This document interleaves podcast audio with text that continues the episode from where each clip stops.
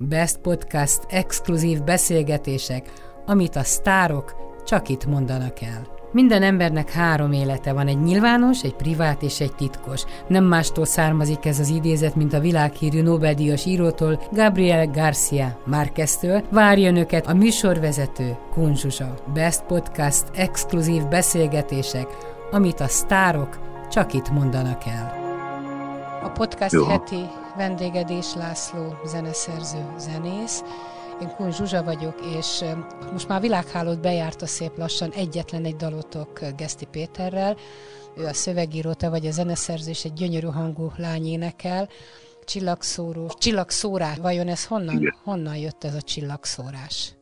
Hát uh, nyilván egyrészt utal a karácsonyra, másrészt elneveztük Gesztivel a előadókat, mert egy nagy kórus is van ebbe a dalban, és nem csak Lengyel Johanna, aki egy fiatal felfedezésre váró, fantasztikus tehetségű énekeslány, és Underlich József, aki egyébként ugye mi onnan ismerünk jól, hogy a bokát alakítja, vagy alakította a Víg színházban, a fiúkban, és remekül énekel, nagyon muzikális színész. Tehát ők ketten a vezérénekesek, és van még ez rajtuk kívül 12 fiatal ember, fiúk, lányok, akik mind nagyon tehetségesek, színészek és énekeslányok, és ők a csillagszórók, akik a csillagszórást. Tehát, hogy a csillagszórás ugye az, az azért egy szép, nekünk azért tetszett meg ez a kifejezés, mert valamilyen tevékenységre utal, egy, egy, egy cselekvésre, hogy szórjuk a csillagokat, tehát szétszórjuk a szeretetünket, a hitünket, a reményeinket, és tovább. Tehát azt hiszem, hogy nem fakad. De és hittel, hittel készül egy ilyen dal? Tehát én ülök otthon, hallgatom, és tényleg gyönyörű, és nagyon tetszik, van ebben némi szomorúság, de ti Igen. szerzők úgy érzitek, hogy valamit kell tenni, tehát nem ülhettek otthon tétlenül, valamit hozzá kell adni ehhez az élethez? Vagy ehhez Abszolút. a szomorúsághoz? Igen, igen. Tehát ugye, mint mindenkit most szinte kivétel nélkül sújt ez a járvány, ha nem is kapja el, és adja Isten, hogy ne kapják el az emberek sokan, de hát sújtja a munkájukat, a családi életüket, tehát beleszólt az életünkbe ez a Covid méghozzá nagyon nyomatékosan és nagyon kegyetlenül. És hát mi is, ugye, zenészek, színészek, művészek teljesen ki vagyunk ütve, tehát nem lehet koncertezni, a színházak bezártak, nem játszák a darabjaikat, és így tovább. És akkor tulajdonképpen az ember ül otthon tehetetlenül, és hát egy dolga lehet, én ugye hál' Istennek szerző is vagyok, nem csak előadó, így aztán komponálni tudok, ha van hozzá lelki erőm, mert ö, nem tudom, ezt ugye a, a kedves hallgatók vagy olvasók nem biztos, hogy tudják, hogy, hogy azért ez nem megy automatikusan. Tehát e, ehhez kell valamiféle belső láz, valamiféle belső mozgató erő, ami nyilván kívülről jön, tehát kívülről kapom az impulzusokat, amit aztán én lefordítok a saját művészi nyelvemre, és valami alkotok. Na most, amikor egy ilyen, hát azt is mondhatjuk súlyos szóval, hogy depresszív állapot alakul ki, tehát egész egyszerűen nem, nincs az embernek kedve alkotni, mert, mert, mert nyomott hangulatban van. És akkor jött a Geszti telefonja, aki speciál éppen elkapta a Covidot, otthon ült karanténban, de úgy, hogy még a családja is csak a, a ablakon keresztül kimentek a kertbe, és akkor a szobából bentről a nyitott ablakon keresztül beszélgetett a családjával a gesztit.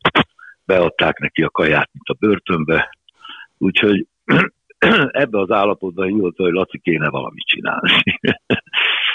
és akkor én tulajdonképpen örültem az ő telefonjának, mert valahogy olyan éppen olyan jól, hogy jó, csináljunk valamit, igen, reflektáljunk erre a helyzetre. És még az az érdekesebben, hogy itt vagy még? Igen, igen, hallgatlak. Jó, csak itt néha az Apostol utcába szétmegy a vonal. Tehát az az érdekes, hogy egy egész más témát szeretett volna, és azt adta nekem elő, hogy csináljuk azt meg. És mi lett volna az a másik? annak az lett volna a logója, a mottoja, hogy kell lesz még.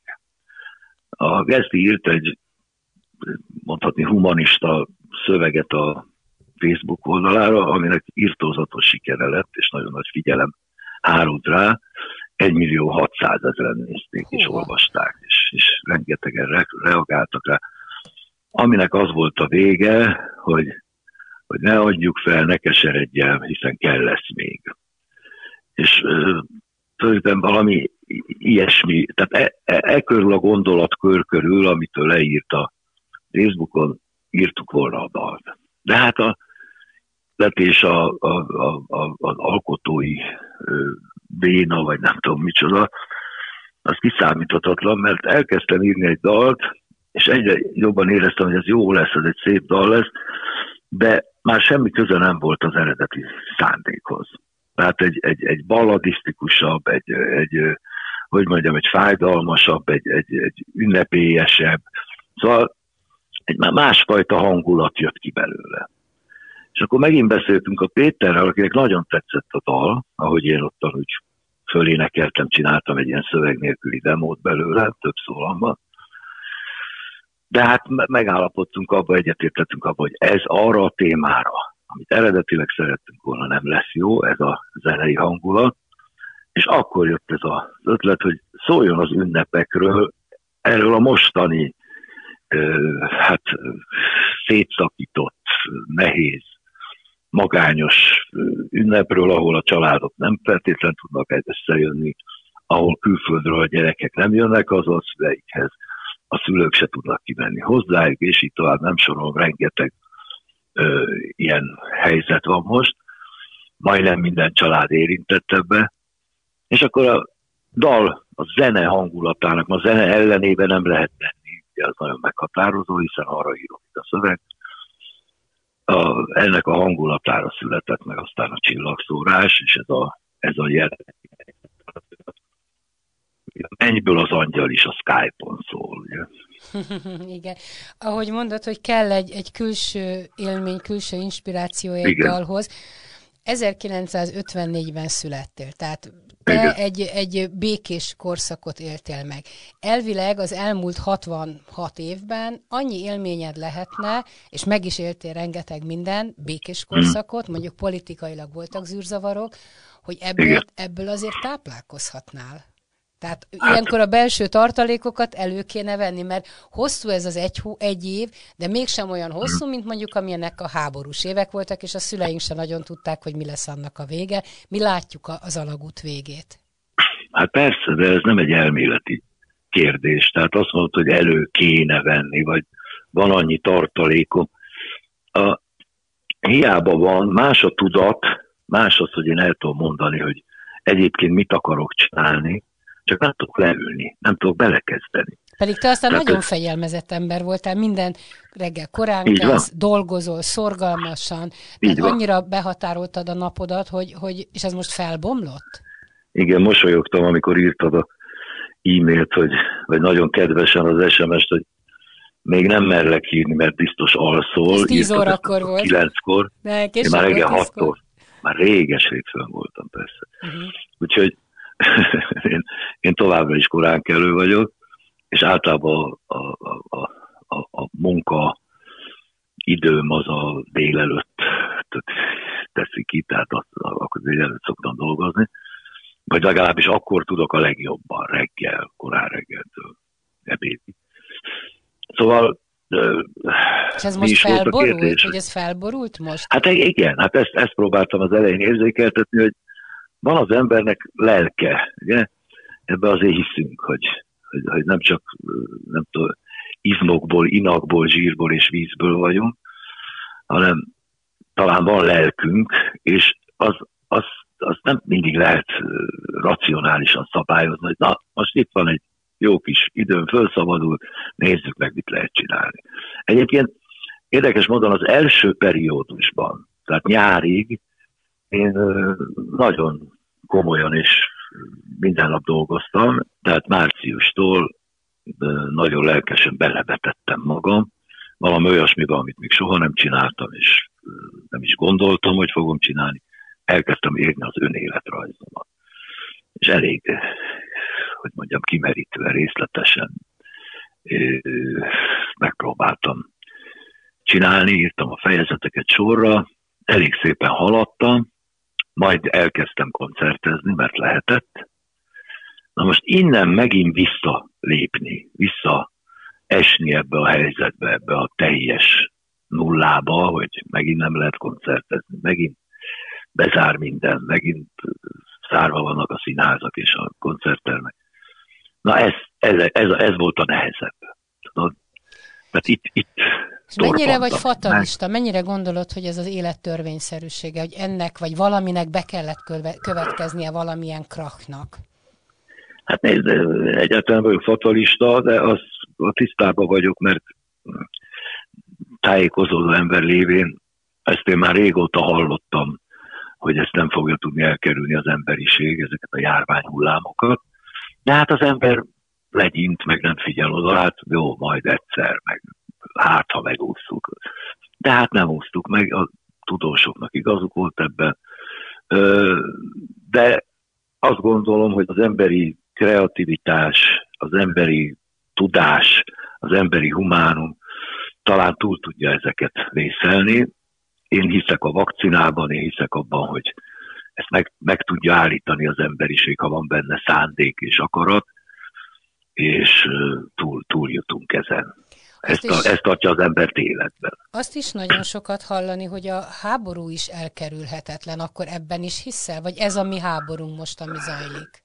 Hát ez igen, ez egy eléggé háborús helyzetre hajaz, csak a halálos áldozatok máshogy, hogy mondjam, máshogy történnek a dolgok, de, de vannak áldozatok is, és vannak halálos áldozatok, és vannak bánatok és szenvedések és mindenféle félelem, ugye, szorongás és félelem, de nem tudom, természetesen a háború is elkerülhető ma már, hiszen egyre többet tudunk erről a dologról. Itt azt hiszem, hogy mindig a tanulás, a tanulás és a tanulás. Tehát a, mondhatnám azt is, hogy oktatás, oktatás, oktatás. Tehát, tehát magyarul, hogy az, hogy az emberiség képes-e tanulni a hibákból, képes-e tanulni a, a, a tapasztalataiból, az évezredek alatt felhalmozott tapasztalat. Én ebből hisz, én ebben abszolút hiszek. Érdekes, mert hiszek a történészek arra... nem. Tehát a történészek azt mondják, hogy az ember nem tanul a hibájából, és az sem igaz, hogy kétszer nem lehet ugyanabba a folyóba belépni, mert belépünk. Igen, hát ez a, ez a, ez a van egy ilyen racionális, pessimista racionális ö, vélemény és, és megállapítás. Én a optimista racionalitás pártján vagyok, hogy igenis, csak hát ehhez ugye nem csak a, a tanulás, csak úgy lehet tanulni, ha az oktatás, amit szintén háromszor kéne megismételnem, hogy, hogy az is meglegyen. Tehát én abban hiszek, hogy egy tanult emberfő, aki, hogy mondjam, sokfele lát, sokfele tájékozódik, és képes tájékozódni, mert ahhoz is kell egy képesség, egyfajta tudás, az, az már nem sokkal kisebb az esély, hogy belelépjen ugyanabba a folyóba, vagy abba a hibába essen, mint Hát akkor a, most mesélek neked valamit. Hétvégén pont egy, egy szegedi néprajztudóssal készítettem interjút, és a kitelepítésekről beszélgettünk, mm. és a történész szakos egyetemistáknak fogalmuk sincs, hogy mi volt az, és mi történt akkor, de hosszan soroltam, hát mi mindent az... nem tudnak a történész egyetemista hallgatók. Igen. Igen, hát ahogy a színművészeti hallgatók nem tudják, hogy ki volt az a Páger Antal, vagy a Tolnai Klári, vagy a Latinovic Zoltán. Ez, ez minden területen, a bölcsészek nem tudják, hogy nem tudom, nem olvasnak könyveket. Szóval, hogy ne, hát van egy ilyen jelenség, de hát ezért mondom, hogy oktatás. Na most oktatni az nem egy automatikus dolog, ahhoz is tudás kell, ahhoz is tehetség kell. Ez egy nagyon hosszú folyamat és egy hosszú láncolat, mert ugyanakkor lehetne egy csomó példát hozni arra, hogy Finnországban, ami egy végtelenül nyomorult szegény ország volt. Mondjuk a két háború között egy sokkal nyomorultabb ország volt, mint Magyarország, de és Skandinávia. Ugye? És most hol tartanak? Igen. Ennek semmilyen más oka nincs, mint a tanulás és az oktatás. Mondhatnám Izraelt, és így tovább. És az például hát, nem igaz, amit, amit mindig a, a nagyszüleink, szüleink mondtak, hogy mondjuk mi vagyunk a, a gyengébb, a rosszabb nemzedék, már nem tudunk annyit, már nem érdekel annyira, már máshogy gondolkodunk, és ugyanezt gondoljuk mi is most az ifjúságról. Ez nem feltétlenül így van, egész egyszerűen másak a, a preferenciák, és mások a módszerek. Például ugye van egy olyan, ha már az oktatásról beszélünk, van egy olyan elmélet, és én ennek nagyjából igazat is adok, hogy nem magolni kell, egyébként én sem magoltam soha, és mégis történelemből és magyarból mindig jeles voltam, és, és, és nagyon jó, és mindig többet tudtam sokkal, mint amit a iskolába kellett tudni. Mert ami érdekli az embert, egész megragad a fejébe, másrészt pedig nem a királyok szépségének és halálának évszámát kell tudni, ha bár azt azért nagyjából jól tudjuk, hogy hanyadik században uralkodtak, hanem az összefüggéseket kell érteni. Ez mindenre vonatkozik. A természettudományokra is, és a humántárgyakra is. És az, a, a, magolás helyett viszont most már annyi eszköz áll a rendelkezésre, hogy hogy az, avval fölösleges terhelni a agyat, inkább a, a kreativitást, ugye ez az, amitől itt ebben az országban félnek, hogy kreatív elmék szülessenek, és legyenek ötleteik, mert csak ebben tud előre menni a világ. A, a, a, a nem tudom, Árpádházi királyok népsorának és születési évszámának megtanulásával semmi nem megy előre, legfeljebb tudunk valami adatot a fejünkbe ott van. Szóval magyarul i- i- ilyen módon aztán nem lehet összevetni már a én és a gyerekeim tudását se, illetve azt a fajta, hogy mondjam, gondolkodásmódot, mert más. Tehát egész egyszerűen más, hogy például az én lányom, most együtt keresünk valamit az interneten, sokkal jobban és pontosabban és precízebben hozzáfér adatokhoz, mint én, mert jobban nyúl hozzá, tudja, hogy hogy nyúljon hozzá. Én kevésbé tudom ezt. Visszatérve a, a járványra, te hogy tudtad, vagy hogy tudod tartani a kapcsolatot a családoddal, a három gyerekeddel, unokáddal? Én emlékszem, mikor mesélted, mm-hmm. hogy mhm. mikor nálad lakott az unoka, mert felújítás volt, hogy ott sírdogáltál az erkélyen, hogy, hogy elköltöznek és elmennek, tehát te nagyon-nagyon családcentrikus vagy, és szanaszét van a család. Hát ez igen, hát erről szól a dalunk, ugye? Ezért írtuk meg, és ezért volt kedvünk ezt megírni, hogy valamilyen módon a magunk tudásával, képességeivel, tehetségével hozzászóljunk ehhez az egész jelenlegi állapothoz, és úgy érzem, hogy ez valamennyire sikerült, és ma visszajelzések azok nagyon jó. Tehát, Tehát ki hol van? Andris, Andris Ausztriában van? Ott Andris Bécsben van a családjával, igen de megpróbálnak karácsonyra mindenképpen hazajönni. A, úgy tudok a dolgon segíteni, hogy múltkor például egy pár hete elmentünk teszteltetni magunkat a, lány, a Fanni lányommal, és a Júcsi lányomikhoz lementünk a vidéki házunkba, mert ők tavasszal is, meg most is, amikor karantén helyzet volt, akkor rögtön lementek oda, hiszen az egy szép nagy kertes ház, hogy sokkal jobban két kisgyerekkel sokkal jobban át lehet vészelni ezt az időszakot, mint egy pesti lakásban.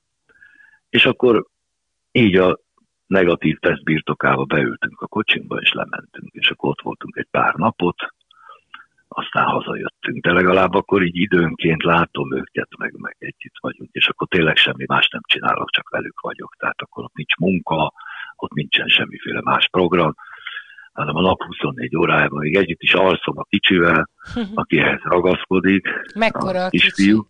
Három éves a Miki. Ő a legkisebb? Ő a legkisebb, egy csodálatos kölök, egyszer hihetetlen. Tehát mondja ezt, hogy elfogulatlan nagypapa, ugye? Nem, nem feltétlenül, nekem és... is két és fél éves a legkisebb unokám, és hmm. mindig gondolkodom, hogy jól látom én, hogy ez a generáció érettebb, fejlettebb, gondolkodóbb, mint mondjuk mi meg, mi meg polyában voltunk ebben a korban, Abszolút. ők meg már forognak és figyelnek. Hát nézd, a nyolc éves kislányunokám a Janka, az én szerelmem, ő olyan hihetetlen pontos, erős koordinátorrendszere van, bizonyos dolgokban olyan, olyan elvágólagosan tudja, hogy mit gondol a világról, vagy mit gondol egy helyzetről. Az valami bámulatos. Egyszerűen teljesen oda vagyok. Úgyhogy ez, ez nagyon érdekes, valóban. És akkor hány unokád van? Van a Pici, van a Janka, és mi van még? Van a Janka, és akkor van a, a fiam, az Andris fiamnak van két fia, hát ők már nagyok. Hát ők már ők ezek kamaszok, 13 és 11 éves fiúk, úgyhogy őrület. Szükség van a te nagypapai sokat megélt bölcsességedre, mondjuk két fiúnál, amikor esetleg a szülőkkel van konfliktus, hogy te ezen már túl vagy, és nyugtatgatod a saját gyerekedet, hogy engedje? Ebben az esetben ez nehéz, mert évek óta Bécsben vannak, mert speciál velük pont keveset találkozom, de azért nyáron együtt voltunk, meg most is remélem együtt leszünk karácsonykor, ha mindenki csinál tesztet, és nem tudom micsoda. Úgyhogy igen. Hát, hát a, én, én, én a többet vagyok a, lányom még gyerekeivel, mert hát ők itt vannak a új Lipót városban, csak át kell mennem a Margit hídon. Néha, ha ránézel az unokákra, vagy akár a gyerekeidre, visszaköszön a te, te ifjúságod, gyerekkorod? Tehát vélsz felfedezni mondom, ez, ez nem, nem jut eszembe. Valahogy semmi ilyesmi. Még, még azt sem tudom, hogy hasonlítanak-e rám, ha bár szerintem az Andrisnak a kisebbik fia, Misi hasonlít rám. Egyébként minden gyerek, mind a négy gyerek nagyon muzikális. A kis Miki az egyfolytában dobol, hihetetlen minden dalomat tudja kívülről, mindet, most már ezt a csillagszórást is. Mm-hmm. Múltkor telefonált nekem, mert már telefonálni is tud, hogy Laci, megnéztem négyszer a, a, a videót. Mondom, igen, hát így tetszik? Azt mondom, nem. nem tetszik? Nem. Aztán kiderült, hogy még megnézte 50-szer. Kívülről tudja az egészet, és, és hihetetlenül verseket tud kívülről, meséket. El, elképesztő. És mi van a nagy családdal, a, a testvéreiddel? Mindenki megvan még? A, hát, Misi nincsen? Nincs, azt tudom, ja, Misi nincsen. Így öten vagyunk már csak. Hát szerencsére mindenki jól van és megvan. De hát nem nagyon jövünk össze. Úgy egyenként, egyenként néha el, el, meglátogatjuk egymást, de az a gyanú, hogy most ilyen ez a nagy karácsony összejövetel, ez nem lesz. Hát, de tudod, azért te nagyon-nagyon szerencsés vagy, hogy ilyen részben nagy családban nőttél föl, és Igen. nagy családod van. Tehát azért pont most látom itt a pandémia idején, hogy aki, aki egyedül van, és akinek nincs családja, mondjuk benne megvan a vágyakozás, és azért mindent elkövetsz, hogy valahogy összejöjjön, de akinek Igen. még ez sem lehet meg, mert senki nincs, az borzasztó. Nagyon, Hallgatom az nagyon idősek otthonát is, nagyon. hogy kórházakat, hogy egyedül kell lenni. Tehát Igen. tudod, mindenki azt mondta, aki átélte a háborút, hogy borzalmas volt, de akkor még a pincében is együtt voltak a szomszédok, a család, és az, hogy megfogták, megölelhették, megcsokolatták. Hát valami igen. összetartás, vagy valamiféle kommunikáció, ilyen együtt a találkozás, a személyes találkozás. De hát most képzeld el, nem csak az idősek, meg a magányosak, de hát képzelj el egy magányos fiatal. Hát nem tud párkapcsolatot alapítani. Tehát itt most, itt mondod meg egy évig, vagy több mint egy évig, ez kiesik az életükből nincsenek olyan helyek, ahol össze lehetne jönni, vagy akár csak véletlenszerűen találkozni lehetne. Úgyhogy nagy, nagyon nehéz. Nagyon hát igen, nehéz. meg elmaradnak mondom, ballagások, elmaradnak diplomakiosztok. Igen, igen, minden közösség. készültek egy életre, az most az most Így van, megy. így van. Hát, és, és ezt hosszan lehetne sorolni, tehát ezért tartottuk fontosnak, még egyszer mondom, a Péterrel ezt a dalt megírni, és, és ezért is volt az, hogy hogy ahhoz képest, hogy én egy fél éve nem írtam dalt, ezt megírtam két nap alatt ezt a dalt. Uh-huh. Ki kívánkozott belőled nagyon? Mert igen, igen. igen. Te és kell, a, kell, ez az összezártság az Évával segített, vagy picit meg, meg, megrodjantott? Nem, hát ez nagyon jó. Ez nagyon jó. Tehát jó, hogy valakivel lehetsz. Hát hogy hát hogy ne. Hát az együttműködés, az egymás segítése, a, hát persze, hát ez, ez nagyon fontos. Hát jó, mert Ebbe mondjuk is itt is az van, hogy van egy kert, meg van egy, egy viszonylag nagy lakás, de ugyanezt gondold el egy másfél szobás ö, hát, lakásban, ahol mondjuk három gyerek táncol a feje, fejeden, és össze vagy zárva. Így van. És hát tudom, mert ezt a gyerekeimnél látom, hogy az nagyon nehéz, hogy a nap 24 órájában ott vannak a gyerekek, ez nem szeretet kérdése, ez egy helyzet kérdése, mert ez senkinek nem jó. Elsősorban a gyerekeknek se, akiknek szintén vannak igényeik, hogy találkozzanak a barátaikkal, a társaikkal, az osztálytársaikkal, és így tovább. Tehát, hogy közösség, emberi kapcsolatok. hiányzik a mozgás, hiányzik a, hát egy gyerek annyi mindent egész nap mozog, és egész nap csinál valamit, és pillanatnak él. Hát ez most nagyon nehéz egy bezárt csákban, egy kis lakásban végigélni nap, mint nap. És persze hát ez a szülőknek is egy óriási teher, és egy nagyon nehéz helyzet. Úgyhogy ebből a szempontból mondjuk én nagyon jó helyzetben vagyok, mert a gyerekeim már nagyok, ők foglalkoznak az ő gyerekeikkel, az unokáim, úgyhogy tulajdonképpen hármasban vagyunk egy kutyával, hm. ami meg azért nagyon jó, mert azt meg le kell vinni sétálni. Tehát, hogy mondjam, a, a kutya mozgásra kényszerít minket. Amikor, és... amikor már megvolt nálatok a, a hat gyerek, és még, még, még azért gyerekek voltatok, ti jó módúak voltatok, és jó nagy lakásban laktatok? Tehát volt, volt hely és lehetőség elkülönülni? Nem, nem, mi úgy képzeld el, hogy hatan laktunk gyerekek egy szobában. Ez ma már elképzelhetetlen.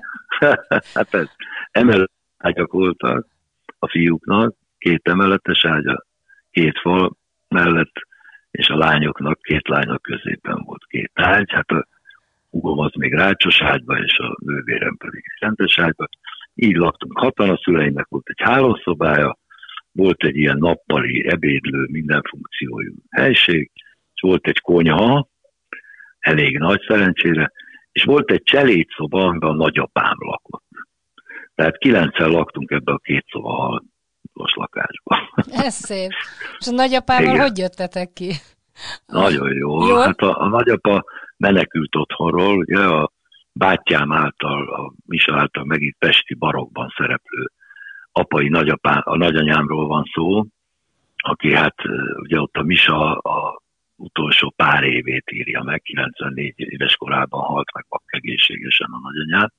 Elképesztő, egy nagy személyiség volt, egy fantasztikus figura, és hát ugye a nagyapám az ott ért nálunk, és akkor minden szombat reggel jött a Filip nagyi, a nagyanyám, és azt mondta, hogy Rudi, pakolj! És akkor a Rudi pakolt, hazament szombat, de vasárnap este már megint nálunk volt. Úgyhogy... És a másik, másik ágon a nagyszülők meg nem élték túl a háborút, ugye? De igen, a, a, a, a nagyanyám, a, az anyai nagyanyám, képzelő hazajött Dachauból, a nagyapám nem. Ő, ő, meg, meg, megölték. És hát nagyon sokat megöltek a családunkból, de a nagymamám hazajött. Hát nála az esti mese az volt, hogy ezeket a táboros élményeit mesélte. Hát ez nagy ritkaság, hogy valaki ezt elmesélte, mert Abszolút. többnyire nem beszéltek róla. De ő igen, ő olyannyira, hogy éppen most ferült fel, mert mindegy, a, egyik unokámnál volt egy ilyen iskolai feladat, hogy nagyszülőktől emlékeket, hogy, hogy, hogy, hogy írni kéne róla, lefotózni, nem tudom. És Hát képzeld el, hogy ennek során így, így szóba került, hogy esetleg a nagyanyám által a lágerből hazahozott csajkát és poharat, mind a kettőt hazahozta, ami elképesztő, hogy azt, azt kéne lefotózni, és arról kéne írni. Úgyhogy ezek máig megvannak. Mi volt az eredeti nevetek? Dés volt? Nem, nem. Filip volt. Tehát hogy, a hogy apai... van? Silit? Filip, PH. PH, Filip. Nagyon, nagyon jó név, mert nemzetközileg is ugye Fülöp, Filip.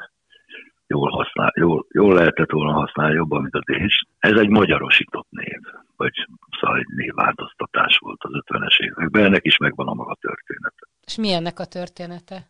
Ha még van időd elmesélni, mert engem érdekelne. Apám egy elég fontos pozícióban dolgozott közvetlenül a háború után a fővárosnál. Ez a talán Budapest életének legnehezebb időszaka volt, fantasztikus munkát igényelt, gyakorlatilag a nap 24 órájában azon dolgozott ő is többekkel, hogy újjá legyen építve a 60%-ig lerombolt főváros. Ezt egyébként ugye ezt ma már el, szokás elfelejteni, mert hogy mondjam, na mindegy, nem kezdek el politizálni. Tehát tulajdonképpen három év alatt egy teljesen normális állapotba tudták hozni ezt a várost. egy szétrombolt világváros. Szóval... De melyik volt az a, az a nagyon fontos cég, ahol dolgozott, ahol ilyet tehetett? Az mi volt? Nem, a fővárosnál. Főváros. Tehát a Budapest fővárosában ő irányította és szervezte többek között ezt az újjáépítési munkát. A Philip Rudolf. Mert nem csak a vezeték nevét, hanem a keresztnevét is megváltoztatta. Ugye a nagyapám is Philip volt, aki ott lakott nálunk a cserédszobában. Azért, azért mondta neki a nagyanyám, hogy Duda, pakolj, mert a Rudi, Rudolf Duda, apámat is úgy hívták élete végéig a nagyanyám, hogy Dudus, Duduska. Az apámék családja az német, német volt, aztán aztán Morba Ném, Morva, Csemorva területen éltek, és onnan jöttek el. Olvastam valahol, hogy, hogy Igen. mikor az édesapád valamilyen cégnél, vagy hol volt vezérigazgató, akkor Igen. az 56-os menekülteket oda gyűjtögette magához, és munkát adott neki. Igen, hát volt mindenféle, ő egy, egy, egy, egy, egy érdekes, nagyon érdekes ember volt, tulajdonképpen egy nagyon jó svádály, nagyon határozott, nagyon, hogy mondjam, hát nagyon balos. Ez egy, ez egy nagyon hosszú történet, hogy hogy lesz egy, egy, egy a horti korszakban a két háború között egy tulajdonképpen majdnem, hogy playboy élet élő keresztény, kispolgári családban fölnőtt srácból, aki egyébként nagyon tehetséges vízilabdás volt, és élte az életét, és csajozott, és nem tudom én, hogy lesz egy, egy hogy, hogy, hogy lesz belőle kommunista. Mert anyámnak, ugye, a zsidó, szegény kis csóló zsidó családba fölnőtt kommunista anyám, hogy győzi meg apámat. Erről egyébként hosszú levelezések is vannak, mert apám ugye katona volt négy évig az ukrán fronton, elképesztő. Sajnos az apám a levelek egy jó részét elégette, de még így is egy kötetnyi maradt belőle. Egyes levelek egészen irodalmi értékkel bírnak, tehát olyan színvonalon vannak megírva, hogy elképesztő, mint egy novella, át is küldtem egy, egy-kettőt a Grecsónak, hogy olvass el, és ő is teljesen oda volt. Egészen fantasztikusak. Úgyhogy tulajdonképpen a udvarlás és a, a, a, a állandó közös beszélgetések, együttlevések és levelezések közben lett meggyőzve apám arról, hogy ez egy igazságtalan, vacak rossz világ, ezt meg kell változtatni. Úgyhogy így. Hát Igen. ezt még hosszasan folytathatnánk, de hát abszolút. azt hiszem elengedlek a fogorvoshoz, hogy ne, ne kínhozzalak tovább. Még egyet. Majd ha egyszer megjelenik az önéletrajzom, akkor ez benne lesz. Az benne lesz. De még, még egyet akkor, hogy hozzád is visszakanyarodjunk. Az valószínűleg nem véletlenül, hogy te Radnoti díjat kaptál annó, vagy nem tudom, pár évvel ezelőtt, mm. mert akkor azért ezt a fajta érdeklődést és tenni akarást és vágyat, hogy, hogy a kireszkesztés ellen harcolj, küzdj és a szavadat mert az volt kitől örökölnöd. Igen, így van, ez, ez egy családi, családi örökség és egy családi vonás, valószínűleg benne van a gényeinkben sajnos, hogy nem tudok szó nélkül sokszor elmenni a tartságok mellett. Nem mondjuk, hogy sajnos kellenek az ilyen emberek, nem sajnos, ez szerencse. Köszönöm szépen Dés Lászlónak, és tetszik. Nekem tetszik, úgy, ahogy az unokádnak. Ja. Sokat szóra meghallgattam a csillagszórás, gratulálok neked is, Péternek is hozzá, köszönöm szépen. Best Podcast, exkluzív beszélgetések, amit a sztárok csak itt mondanak el. Minden embernek három élete van, egy nyilvános, egy privát és egy titkos. Nem mástól származik ez az idézet, mint a világhírű Nobel-díjas írótól, Gabriel Garcia Márqueztől. Várja önöket a műsorvezető Kunzsusa. Best Podcast exkluzív beszélgetések, amit a sztárok csak itt mondanak el.